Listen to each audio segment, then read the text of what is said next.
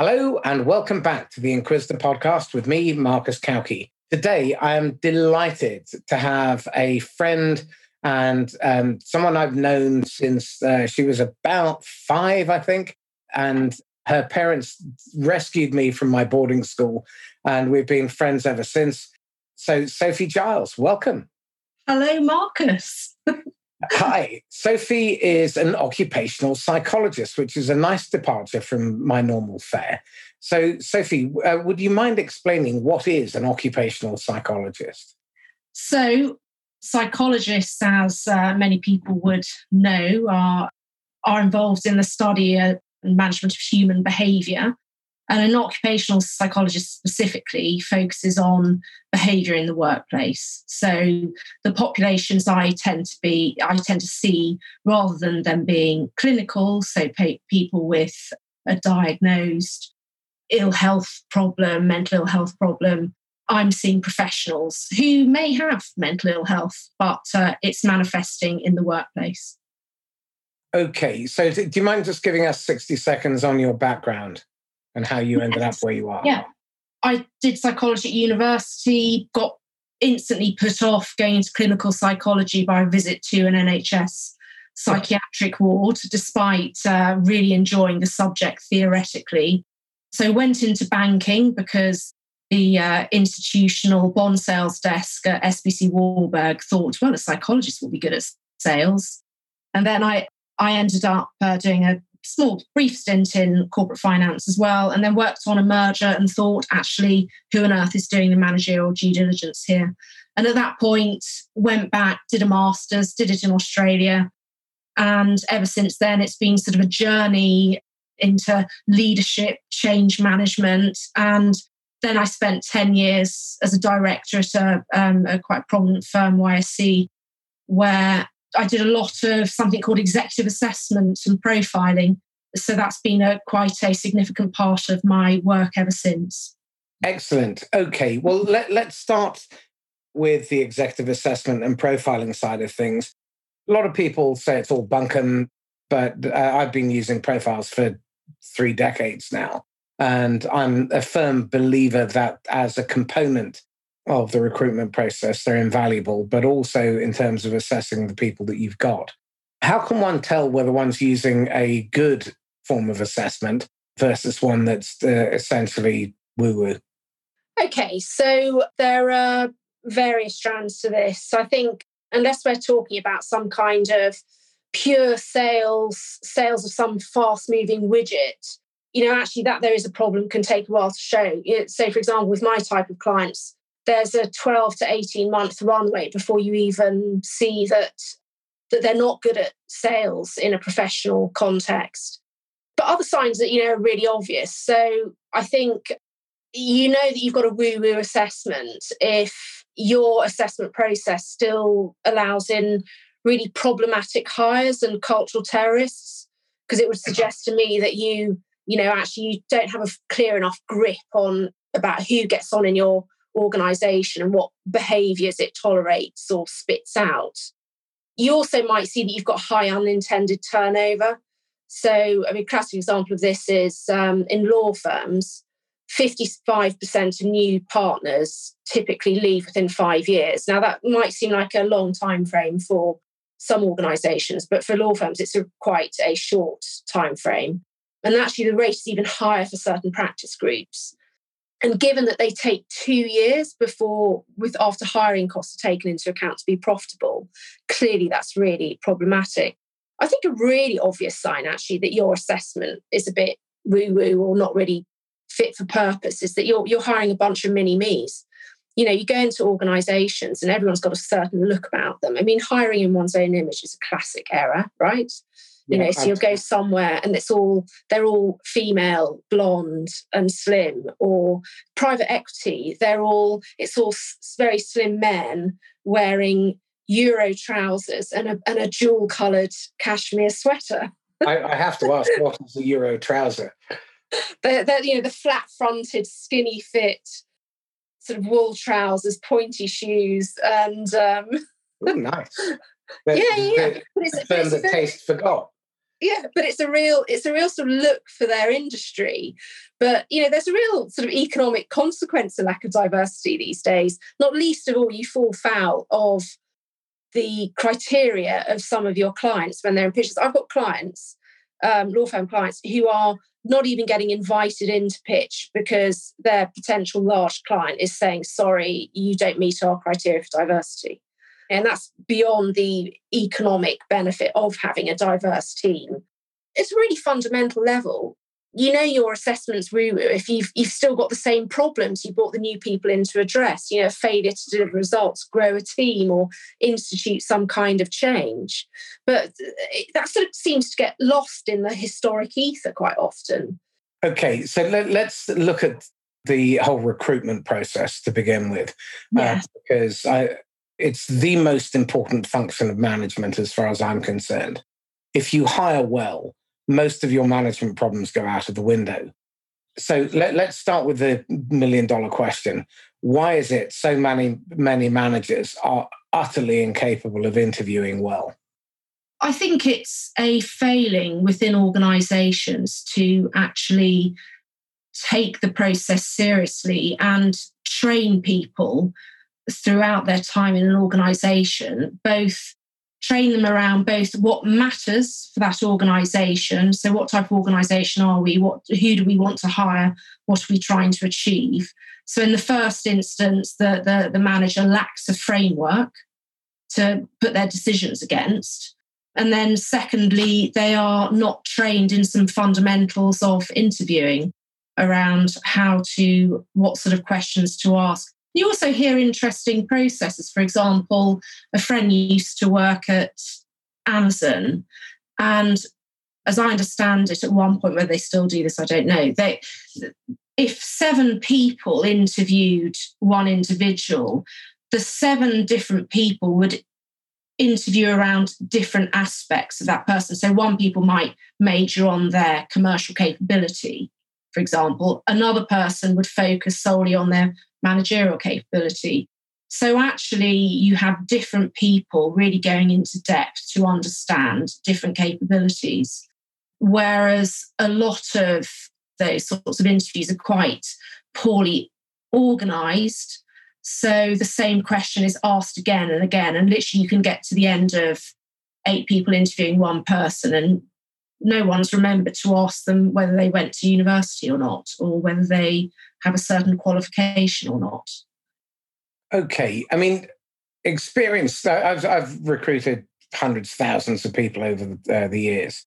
And what struck me is the interview process is generally it's worse than flipping a coin in most cases because the majority of hiring managers first of all see recruitment as a chore instead of being the most important function that they have on their plate. They do it so occasionally that they're rusty at best. And I remember when I was in recruitment back in the day when faxes still existed, and I've received uh, a, a panic telephone call from the hiring manager three minutes after the interview for this very expensive candidate was due to start, asking me to fax across the CV. And their entire preparation would have been the walk from the fax machine to the interview room. Mm. And they were just about to spend the price of a not insubstantial mortgage on buying this person into the organization. And what struck me repeatedly is that people tend to focus on all the wrong things. They focus on skills, experience, and historical results which may have told me that Sophie was good once, but they don't tell me whether Sophie's any good now. Doesn't tell me mm. whether she was lucky, carried, burnt out, uh, or will succeed in the role that for which I'm hiring her. So, in your experience, what do you find are the best indicators of future success in role? So, I I always have in mind a, a psychological model of potential, and where you focus will depend on the organization um, and the type of culture and what they're ty- trying to achieve. And also, I think what also matters is uh, that there, there are some organizations and industries that are by their very nature incredibly complex. So, uh, you know, they're very intellectually driven. Um, so you have, so first of all, there are aspects like results on basic intellectual reasoning tests that really matter. And there are some industries that are so complex that people, when they score low on these, uh, these scores, tend to trip up because they just do not grasp the complexity of what's going on around them. But um, in terms of what I what I look for and what I found to be very important, certainly for professional services and law firms in particular, there are three main qualities that seem to be very, very important. After they're having a solid score on a reasoning test, that does matter. Actually, levels of self and other insights and levels of awareness. And that manifests in terms of can that person describe what they're good at and what they're bad at and what the challenge ahead is going to look like they've got to be at some level um, affiliative. So, not socially charming, which I find a lot of my clients are very seduced by. Oh, this person's a oh, what a lovely person they are. What a charming man he is. Absolutely make, makes bugger all difference. The question is underneath whether it's a socially reserved skin, a bit of a brusque exterior, do they value other people around them? Are they going to be collaborative? Which really matters for large networked professional services firm. And then also drive. Is there something in that person, whether it's fiery desire to earn a massive salary, a love technically of their profession or an absolute love of working in teams that basically gets them out of bed and really compels them. So there are some, I, I look for some really fundamental psychological characteristics that time and time again help both mean that the person has been very successful in the past and they carry forward into their new organization. And also they those characteristics can help mitigate against other gaps or weaknesses. For example, I met a person, a, a litigator, and this individual scored very low on particular critical reasoning test we run for this firm, but she had an absolute love of her subject, knew that she was slow and had to take time to process new information. So just worked super hard to compensate. And she'd actually managed her career so that each move was an incremental step up that gave her the next foundation. So she never missed out. So she wasn't ever, she didn't ever have massive gaps in experience or knowledge or know how that could trip her up. Interesting. I mean, the factors that I tend to look for are habit. The bulk of my work is around sales and management, some in marketing, uh, other related areas. So, what I look for are repeated behaviors and stuff that they do habitually without needing uh, someone's boot on their neck. I think attitude is really important. So, self concept is the number one. If they don't have a strong self concept, they will struggle with resilience they need to have a strong money concept. And so they have to have a good relationship with money. And it's important that they don't see, let's say, £100,000 is not a lot of money in their mind. Because if they're selling a million pound uh, proposition, then anything that they sell, they'll always be thinking, oh, that's expensive. And they'll suffer from the wrong type of buyer empathy. It's more like buyer sympathy and they'll uh, respond um, in the wrong way to the flinch. And the other attitudes and beliefs and values, I think, are really important as well. Yeah. So you've touched on something a couple of times, which I thought was very interesting, which is what is the intended outcome of making this placement? And I think when most people put a job description together, uh, they cut and paste the job description, of the person they've just fired, and then they wonder why they recruit somebody just as bad again. So, my advice to my clients is start with the end in mind. uh, work out what the outcomes are that and the gains that you want this person to deliver over a three or five year period. And don't just think this year, think longer term, um, because otherwise you end up with this revolving door. So often, job descriptions are so anodyne. Invariably, the organization wants God, and the job descriptions always fail to acknowledge either inherent difficulties in a team or inherent challenges in a team. And so I'll always ask for a briefing call, and then I find out something really interesting about what they actually want that person to achieve. It doesn't matter how you try to read between the lines, you never would have got to that by just reading the job description. You've hinted at something else as well, which is, in my experience, people tend to hire in their own image only weaker.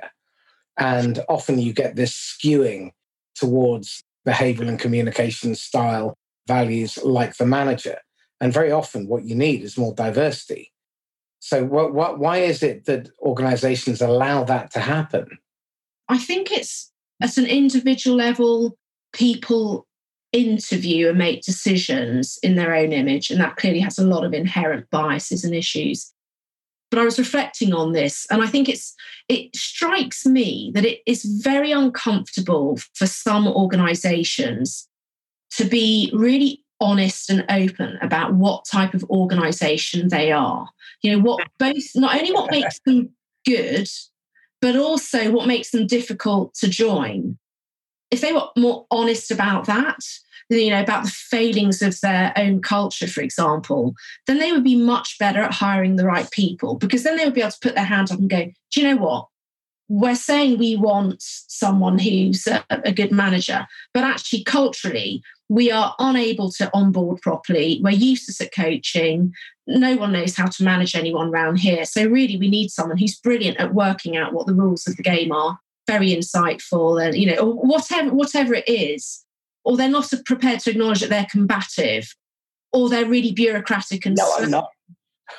you know, so they, they so they're they're kind of their job descriptions of things are are written to market to a firm of headhunters an incoming candidate and they're trying to sort of hide the warts. And it makes it really difficult to then recruit honestly.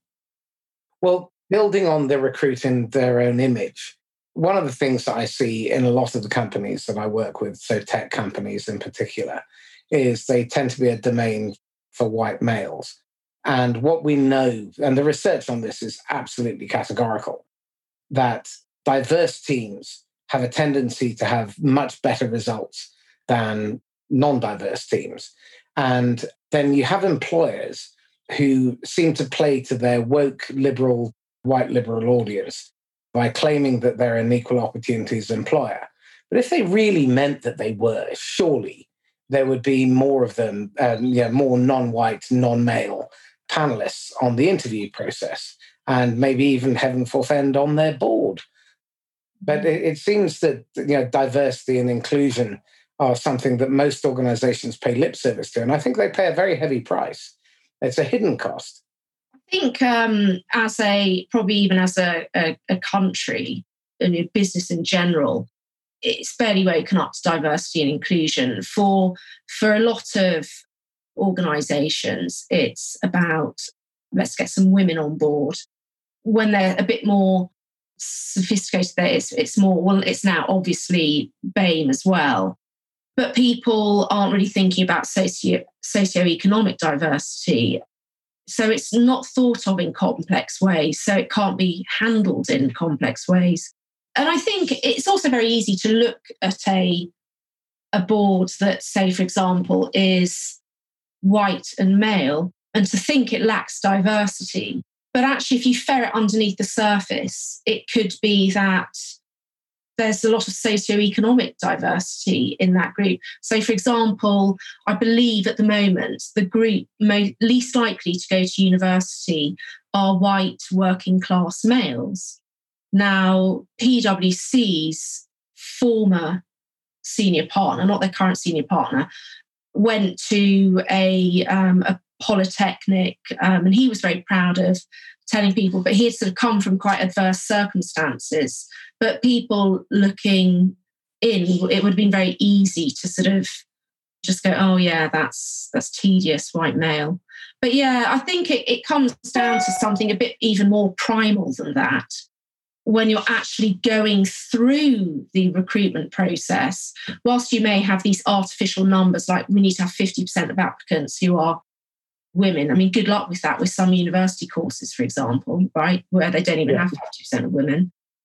But what, just when uh, you've got certain types of people sitting in front of certain other types of people, they just feel more comfortable and they find reasons to critique more easily or pull apart a certain candidate. I mean, I I had uh, one briefing on a candidate, a female candidate, and um, I was asked if I could scrutinise her leadership capability. And she was going as a partner in a, a law firm, and I said, delved into this a bit more. I said, why, why is she going to be going for a leadership role? Is she? And it turned out she wasn't at all. Um, and and I, I picked up afterwards with other people. I said, look, it's it's just really odd that you are trying to hold this female candidate to a higher standard than you would to your usual partner candidates at that level. Hmm. It creeps in funny ways it also then points to questions around the impact of poor hiring, poor onboarding, lack of management training around organizational effectiveness. Because organizations that don't have good people, good systems, good processes, good training, clear boundaries, clear values, then the message is very confused. And I think all of this starts at the top. And I'm mm-hmm. curious about the, the difficult conversations you must have to have with leadership because ambiguity at the top leads to politics at the bottom. And if you're unclear about what you expect, when people fail to meet your ambiguous expectations, you can't blame them. I know some, more often than not, management gets away with doing so, but it's reprehensible because you set people up to fail and you set the organization up to fail. So how do you have those difficult conversations with leaders when you see those symptoms existing? I don't. you need to have trusted people where you have can have those conversations and there need to be ways of raising issues. The problem I tend to have is uh, the, the, the, challenge I, I come up against um, is more often than not, I've been brought in by the very senior management to cast a filter over choices leaders at a lower level are making. And if they're not familiar with, they can get very defensive about their candidates. And rather than view it as a valuable way of helping them avoid a mistake or at least know what they're getting into, I can be seen as someone who's getting in the way of them bringing in the person they want and they've been wooing for months and months. That's very difficult. And, you know, when you're talking about, say, a law firm partnership where you might have goodness knows how many practice groups, loads of different offices and regions, and not all of the practice groups constantly recruiting, them getting to know me, all these different leaders who might touch upon the process is, is really difficult to do. There's a level of communication. Sometimes they have to hire someone and it for it to go wrong before they see the value. Sadly. Interesting. Okay. So, what, what are the three questions people should be asking you as an occupational psychologist, but they don't? what are the three questions they should be asking me? I think they should be asking me about how do we how do we hire fewer mediocre people is right. one.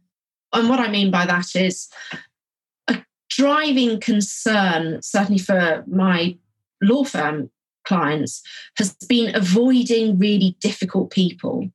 Clearly hired in one or two high flyers or people who are meant to be high flyers who've been total cultural terrorists and been very difficult, very noisy, promised lots, and with great fanfare and great expense, sort of left after a year and a half or two. But actually, in the meantime, they're hiring a lot of people also at great expense who I would describe as sort of good colleagues, but are they going to set the world alight? Are they going to help them be more competitive, achieve more, stay ahead of the game? Probably not. I think they should be asking more about if, if we're to succeed in a really competitive market, how do we avoid mediocrity? To build on that, what passes for average often is really quite poor. And often what people do is they settle. And I find that many mediocre managers will hire in their own image only weaker. And the net result of that is you end up playing this downward death spiral because people aren't held to a high enough standard. There isn't enough accountability built in. There is a lack of consistency in the cadence of coaching from senior leadership to the executive level down to management and throughout the organization. And I think the, the single biggest defining factor in team success is the manager's ability to coach.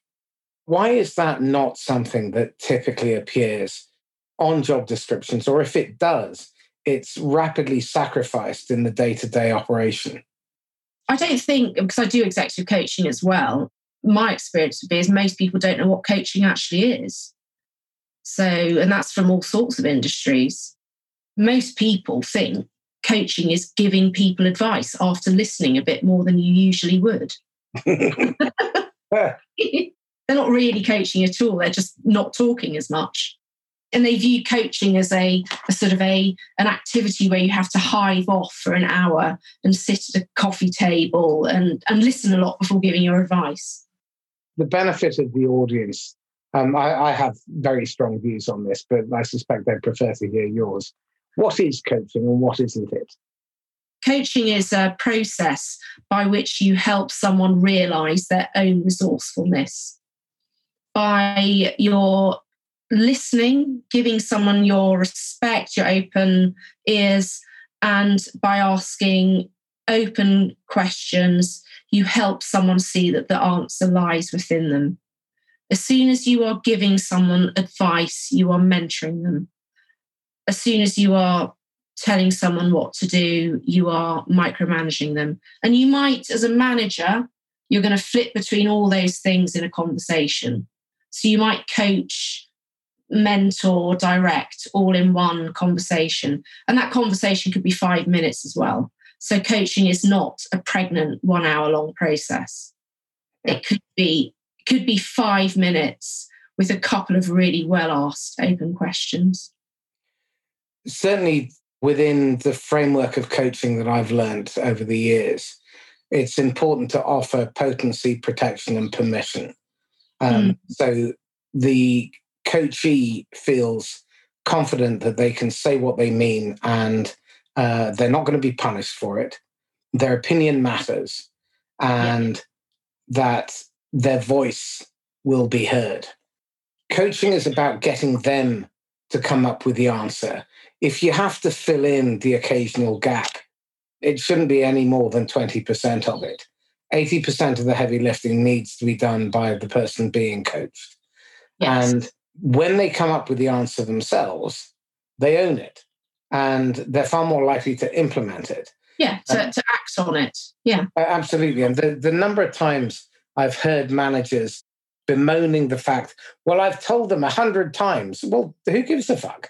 If yeah. you've told yeah. them a hundred times, have you checked to see whether they actually either bought into it, heard it, or have any intention of implementing it. And you know, we know the neurology behind this, which Simon Sinek talks in talks about in his TED talk on inspirational leadership. But it, it literally, you tell someone what to do, you give them the answer, and it literally fires up a different part of the, the brain, which is geared towards executing that task, but not actually retaining any of the information. You're not you're not getting any anyone to think. I mean, I do it with my daughter, and she hates it because she'll say, "What's the answer to this, mum?" I say, "Well, what do you think?"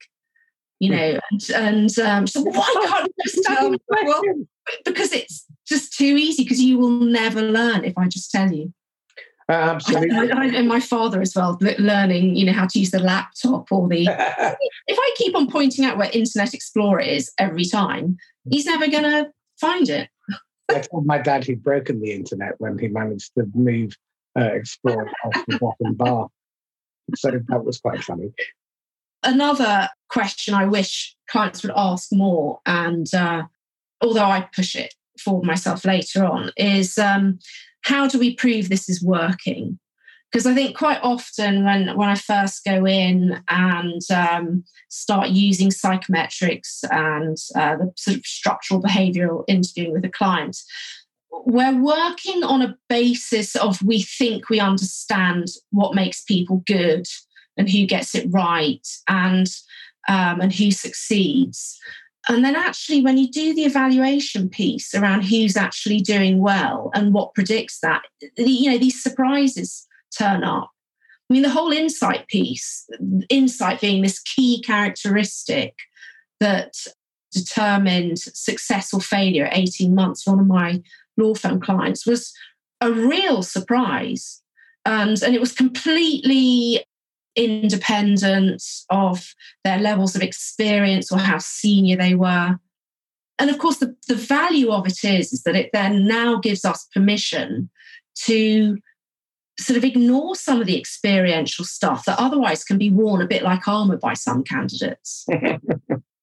well, again, this is really interesting because what, what I see in so many organizations is their failure to ask themselves really tough questions. And in particular, one question which is really key is what are our attitudes towards failure? Because people often see failure as a personality defect, mm. as opposed to its real value, which is every failure is a teachable moment. Mm. And I've never learned anything really useful from my victories. I've learned loads from a damn good drubbing. The number of times my clients and my prospects have kicked me to death. And you know, I've had to pick myself up and then reflect and learn.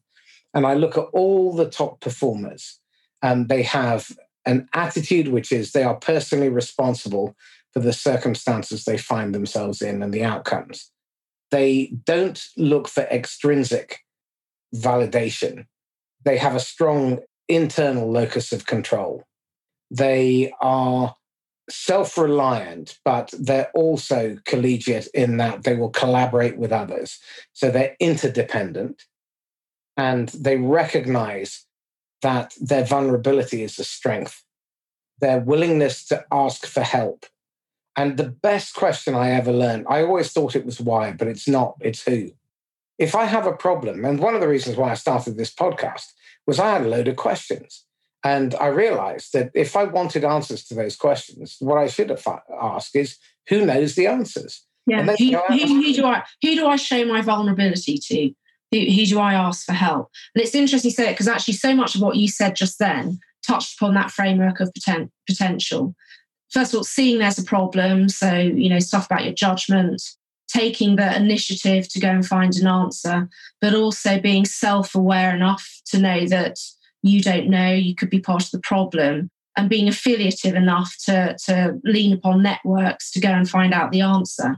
And yet, so often, clients will be seduced by someone who sees seems nice. But as I'm always sort of saying to them, or when I ask them, who, have you learned most from in your career? And invariably, they'll talk about a, uh, a manager who was really, really demanding and got them to do loads and actually could be might be considered quite critical, but really made them raise their game. So I think there's also a bit of a problem as well. If you know, when when we talk about a younger generation coming through, where on one hand they say they want feedback all the time, they don't. They actually want to be looked after and given lots of compliments, and they can't self-critique. I'm going to dispute that. When I was a kid, my parents' generation criticized our generation for crap music, having no values, and being delinquent. And yeah. our generation are doing exactly the same thing to the next. Yeah. So, so it's kind of a thus it ever was. If you're if you're younger, you're probably going to be yeah less self I think it's Mark Twain said, when I was 14, I couldn't believe how ignorant my father was. Seven mm. years later, I couldn't believe how much he'd learned. The reality is that I think if all human beings have an internal locus of motivation, and this is the thing that really pisses me off. Um, you must be able to motivate a team. You can't fucking motivate anybody. Motivation comes from within. And if you can't uncover that, that's a management disability. You may have hired the wrong person because they don't have the motivation that you need. But more often than not, you've just been crap in your process and you haven't uncovered their reason for coming to work. Um, mm-hmm. and if all people are doing is turning up to pick up a wage, um, then you don't have engaged employees. And I think more often than not, most of these problems are down to uh, the appalling underinvestment in middle management. Tap on the shoulder saying, Safe, bad news, your boss has just been fired because he was shit. Uh, you're the manager yeah. And that's the runway. I'm taking on a number of roles as chief revenue officer for a number of technology companies. And one of the things that I've insisted on with my clients is that right from day one, we establish what individuals' motivations are and what career path they want to pursue. And then we develop over a two year period them in those areas so that they can grow into those roles. Young people, millennials and late Gen Zs, are really interested, in my experience, in growing, in learning, feeling like the work that they do is important and meaningful. And find me anybody who doesn't love to do important and meaningful work. And find me anybody who doesn't love to grow and learn. It's interesting, though, because of course, when there was the financial crisis, what happened? It wasn't that there was a decrease in applications to investment banks. Quite the opposite. In fact, they had an absolute surge in applications from young people who were like, oh, right, that's where we get our money from. So I think we need to, any sort of blanket ascribing values to certain generations, I suppose we've got to be really careful of. But it does come back to you've got to know who you are as an organization because some organizations do it really well, and even then it's never perfect. So the army, there's a classic example of you know a stepped progression through the ranks of becoming better at managing people. If you're really bad, if there's a war, you'll probably be the first person shot. Um, so you'll sort of, you'll, but then if if you if you're going to if you're not good and you haven't been invested in middle in middle management training or even junior management training, because let's face it, from the word go, particularly in my law firm clients, people are they're they're managing teams, even if not annual appraisals they've got to be really honest with the fact that they don't invest in this. Therefore, the people they bring in at a more senior level already have to be realized in this way. Well, th- this is really fascinating. Just as an aside, Sophie's dad and my dad both went to Sandhurst together. Yeah. And I, I suspect there was uh, quite a lot of debauchery that went on knowing the two of them. But what's interesting is the shift in the hiring within the officer group is massive because in terms of DISC, when our fathers were going through Sandhurst, they were being recruited for their dominance. Whereas, in fact, what I'm finding now, the officer layer within the services, certainly within the UK, they're more steady relators. So they're the people who eat last. They put their men first and they don't have the same kind of sense of entitlement that the generation before our fathers had in terms of their status and their position. Do you not know who I am? That's kind of the, the myth of the British officer, isn't it? But I think if you uh, delve down into it and spoke to people like John Keegan, you sort of find out that the good officers have always been the eat last kind of leaders. Uh, absolutely. But it's but even more so now. But what, what's really interesting is if you look at the qualities that make a fabulous manager, yeah. We have to derive their greatest satisfaction from seeing others thrive and succeed and meet their potential. And where I see a massive disconnect is many managers who are promoted in the traditional tap on the shoulder kind of way. Their natural instinct is to do what was done to them. Now, The problem with that is yelling, beating your chest, pounding the table, and getting people to work harder is not a very effective management approach. And the whole function of the supervisor, certainly in professional services, within IT, within the law, actually that should be the smallest fraction of their role. Their main functions, I believe, are to be great hirers, great coaches and trainers, understand how to get the best out of people and to hold them to account, to provide them with the tools and resources they need to do their best work. Yeah. To help clear the path and protect them from acts of idiocy and to manage inclusively. And where you see highly engaged employees, where they feel like their opinion matters and they feel like they're coming to work for a higher purpose than just picking up a wage, uh, wage slip, you see up to 430% higher profit per employee. Yeah. It's interesting because this is coming home to roost with COVID because uh, based on, I mean, I was, I was reading an article just this morning actually, where um, apparently during the pandemic, billable, I mean, billable hours, technically, when you become a partner in a law firm, your billable hours should go down. The idea being the associates coming up behind you, the team behind you, should be picking up more of that type of work whilst you're focused on BD and relationship management.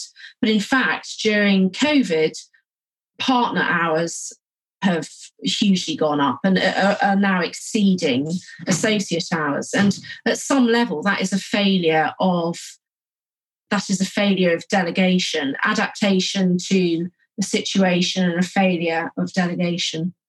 Because before the pandemic, they weren't in a position, they didn't get their people in a position to be able to pick stuff up without them hovering over them and micromanaging. And that's a really critical point. Your job as a manager is to get the best out of your people, help them grow, develop, be more effective, work towards redundancy so that you, you're no longer necessary. And then you can focus on the higher value activities of business development, of recruitment, of uh, coaching and developing strategy. But I see that across the board. It's not uh, just uh, within the law. Tell me this what are you struggling with? What are you wrestling with at the moment? I was about to get personal there. How to make red velvet cake when you've never made it before. That's it's very, very easy. You go onto YouTube. Yeah, no, I'm sure it's very easy. But you know, if, uh, if there's something you, uh, my oh. daughter did for a birthday, I don't like it, and she yeah. wants it, so I have no way of knowing whether it tastes good. Well, it, it doesn't because it's full of colouring. Do, yeah. do, you know what's really cool? Rainbow cake or zebra cake what that's better or oh well the, the, rainbow cake's got just loads of different colors in but it's quite fun making it but the zebra yeah. cake's really cool so um, I'll, I'll uh, put you in touch with my wife because she does make fabulous cake. Um, okay. And no, she, does, she also does a very good red velvet. Here's what I'm. If there's anything I'm struggling with, I have. Uh, it's not a struggle per se, but it's a thorny intellectual problem I'm trying to to sort of get through. You know, I, I know this thing called insight, self insight, and self awareness matters, really matters. And it's very, very important. And it, it appears to be important across professional services. So I'm trying to work out at the moment how do I take this construct where I have a set of questions around it and make it into something that is that can be rolled out at scale how, how do i help more clients use this with a lot of people so that they can make sure they get the best trainees, the best graduates, that they can somehow use it in you know, more widely in their recruitment processes. Okay, so tell me this is it possible to quantify what the cost in terms of time, money, resource, morale, conflict occurs as a result of low self awareness? it is with the evaluations that we have done and we are doing. I am okay. doing. There's a way of quantifying it. It's it's kind of like it's how do you measure it? And I'm sure at the moment. I'm wrestling with developing the the measure or the psychometric that would easily pick up pick this up. At the moment, intellectual reasoning very easy. There are loads of tools out there. There are lots of personality measures as well. But if you've got a question in a, a personality test that says, Are you self aware? People who are not will say, Yes, of course I am. And people who are understated say, Oh, I don't know. Well, that's you know, a good way of looking at the reverse of whatever their response is. But um, some people might know they're self aware and not be understated. um, so, sort of but, getting behind that. Uh, into the, the key question here, I think uh, there are two. One is, are people willing to invest to find that out? First of all, because uh, experience has taught me that most entrepreneurs are people who produce elegant solutions to problems that don't exist. Yeah. And if the problem does exist, they don't know how to sell it. Yeah. So, presumptive questions are very powerful in mm. the context of getting that buy in. So, it goes something along the lines of So, Sophie, tell me something. When you assessed your people for their level of self awareness, what did you realize was happening in terms of conflict, in terms of absenteeism, sickness, knowing full well that they haven't done it? Mm-hmm. Ask the mm-hmm. question as if they are uh, already doing what you're about to sell them. Because when they come back and say, well, we haven't, then the response to that is for a reason. The reasons mm-hmm. are didn't know, ignorance, okay, didn't want to find out, fear, Okay. Couldn't be bothered, apathy, or we don't have a problem, denial. Okay. And the other major one is ego. Well, you know, we're all for. So uh, yeah, those they don't want to acknowledge their weaknesses. Yeah. Absolutely. And so often, in my experience, that results in a difficult conversation. But the key to a difficult conversation is permission. Sophie, how do I tell you something you're not going to like without you getting offended? You're actually asking me this. Yeah. Just ask it. okay. And then once you have permission, you can say, if I were to tell you that you are part of the problem, a major cause, what would you say to me? And then you can enter into conflict, but with permission. And the power of that is that they can either be justifying, uh, they can either justify and defend, which typically means that they're brittle. And that tells you that you're probably beating your head against the wall. Or they say, you know, you're probably right. And now you've got a, uh, the thin end of the wedge in. The key here is to, first of all, establish will they buy it? With this sort of stuff, you run into a lot of organizational politics because, you know, I build a relationship, few relationships with a senior partner, various other people in an organization, then those people move on. And the, the next people, the next person might not want the same level of truth or honesty. And it's and it's an interesting relationship. I mean, I, I would say, you know, most people, if you put a gun against their head, would say, No, I want to know what the truth is. I want honesty you know, 95% of people say, I, I, want the truth, I want honesty. I would say 95% of people hate honesty and hate the truth. just tell them, no, you don't. If I tell you the truth, you'll get upset and throw me out.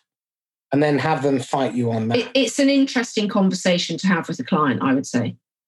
Absolutely. Again, I, th- I think it's something that's very valuable. The question is their willingness to change ability and willingness to change are critical. But very, um, very different things. And sort of bringing the conversation back to where we were earlier, Joe Mullings and uh, Simon Sinek both talk about the difference between having someone who is very capable in terms of their skill or being very high on trust. And Joe Mullings has built a recruitment business which bills on average five times more than the average in his industry. And he recruits for moderate performance and high trust because you can build performance, but it's the trust element that's really key. And if you recruit for people like that, then they support one another. But the problem is that you can have a total arse come in who's very high on performance, uh, but very low on trust, and they burn through relationships. And in the kind of environment that you're operating in, you know, these people don't generally churn. Um, so, you know, if, if you join Norton Rose, you know, as a, a young associate, chances are you may well be with them for 25, 30 years.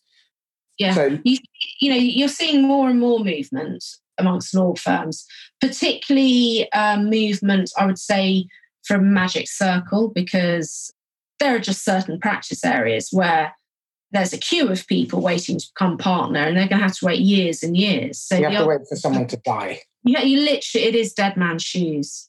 So you have to go somewhere else to have an opportunity.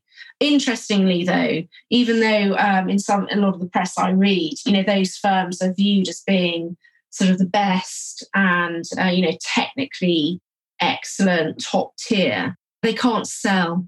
They, they mm. cannot sell their brand gets them through the door. Yeah, yeah, and and so they come with great promise. They cost a lot to my clients, but I have one client now. He says they won't hire from Magic Circle because um, they've done all the analysis and they never bring in the business case. No surprise. I, have seen this all the time. You know, company um, companies that are scaling up and they hire someone from a big firm and they're used to the infrastructure and the support and the, the yeah. logo got yeah. them through the door very common problem. Okay, look, um, tell me this: what's been really influential on you in terms of reading, watching, listening to around the whole arena of occupational psychology and recruitment? If there were one or two uh, publications or thought leaders that you'd recommend people read. Yeah, so I'm always drawing inspiration from all sorts of places, I have to confess. Um, I have a um, a particular obsession with military history. I have to confess, and I know it's not always, you know, there aren't always easy parallels, but certainly I've loved reading uh, publications like Voices of the Great War, whereby I think the, the BBC did a series of first-hand interviews with veterans from the Second World War before they died from the First World War and that sort of thing. There are lots of these books actually.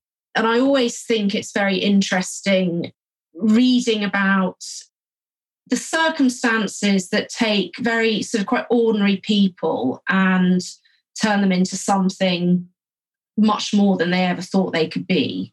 And that there will be someone who's encouraged them along the way. So this isn't a very, a very sort of eloquent answer.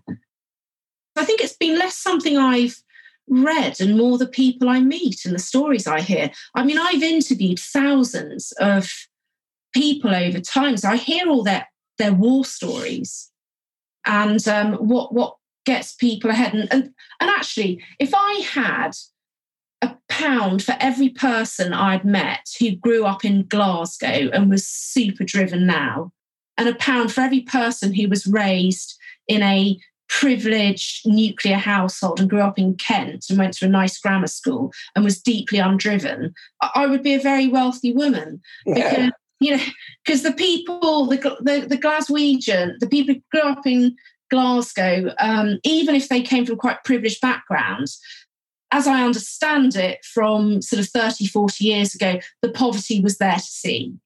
You couldn't escape it and then you know and, and, my sort of my kent example you know those people they, they've never suffered anything. There's never been any deprivation or anything that sort of lights a fire. So they're quite they can be quite steady operators but very plodding and sorry um, a, a, really interesting uh, book. I think it may only be available on audio is peter block's the right use of power. The uh, right use of power. Right use of power by peter block. And that would definitely be worth a read and um, I would strongly recommend The Road Less Stupid by Keith Cunningham. The Road Less. The Road Less Stupid. Right. Fabulous book. And yeah. uh, one that all partners in law firms should read. Yeah. Because it holds up the ugly mirror in a way that even if they have come from privilege, uh, yeah. they will struggle to deny. And Principles by Ray Dalio um, is yes. another fan. Yeah. Okay, Tell me this. I love. I also I love Carol Dweck's work.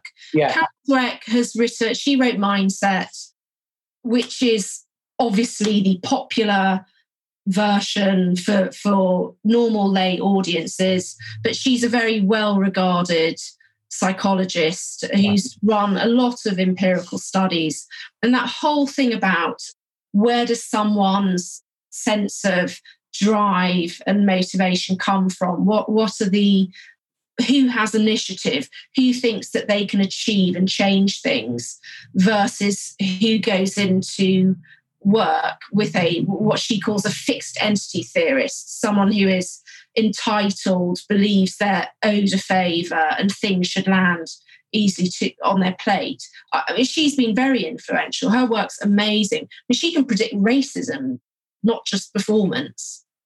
Well, um, I've interviewed a number of high flying young salespeople with five to seven years experience. And the defining theme of all of them is that they have faced really significant adversity, either through childhood yes.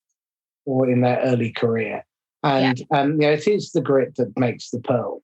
And throughout my relatively privileged life, I've been fortunate. I, you know, I, I, I was told once I was born with a silver spoon in my mouth, and I don't deny it. I've been extremely fortunate. Yes. But it's the the point, the low points, the adversity, failure, the monumental fuck ups that have been the pivotal moments in my career. Yeah. And I wouldn't change them for anything. I've also seen that, you know, you get some very sort of strong themes that come out when I do interviewing around, because I do a lot of biographical interviewing. So I do ask people about their background and early life, always with caveats around what actually goes into a report and how they can control the answers. But you get themes around where someone has lost a parent. So maybe they started living in privilege, but they lost a parent. Or, I mean, I've been told the most extraordinary stories. You know, a man who couldn't performance manage people. And it all came back to the fact that he was viciously beaten by his father from the age of nine to 15, 16 until he could vaguely fight back. So he cannot have conflict with anyone. But interesting, the number of people I see who played some kind of competitive sport, you know, whether it was swimming or football, and played it to a really high level. And they came from a culture, a background of very low aspiration, often schools that even just 20 years ago were telling them they would amount to nothing or give up now, don't bother with university, all that sort of thing, which I find amazing that that was so recent. But their sport taught them that if they put the effort in, and aimed high, they could get somewhere. Again, very interesting. I, I see that theme a lot.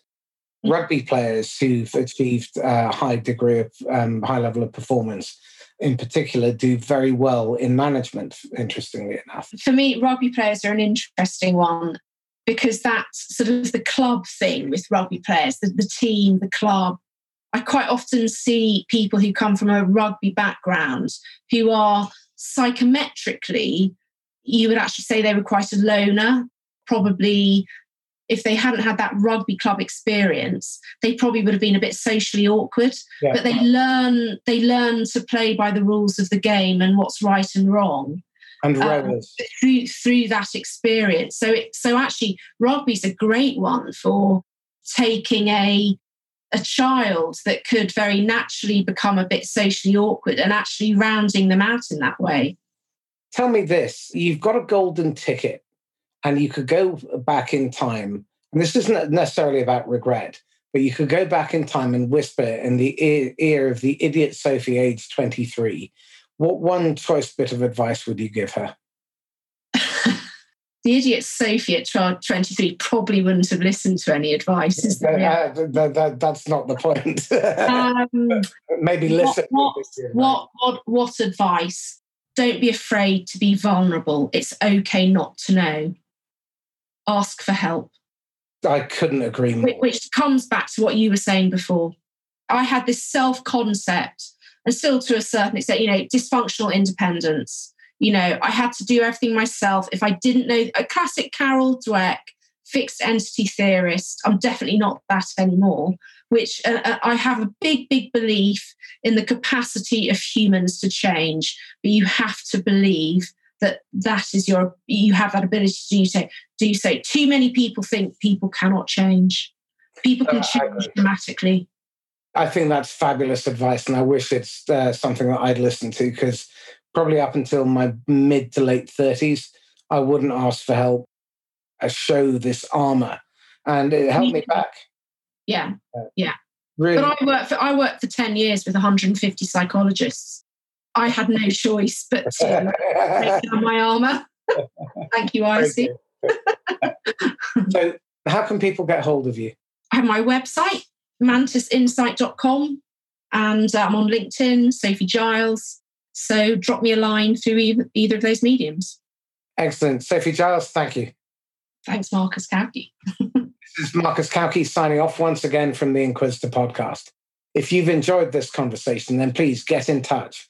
Either contact me or Sophie, and you can email me at marcus at laughs-last.com or contact me through LinkedIn. If you think you'd be a good guest or you know someone who would be, then please ping me an email or ping me a direct message and put the two of us together. In the meantime, stay safe and happy selling. Bye bye.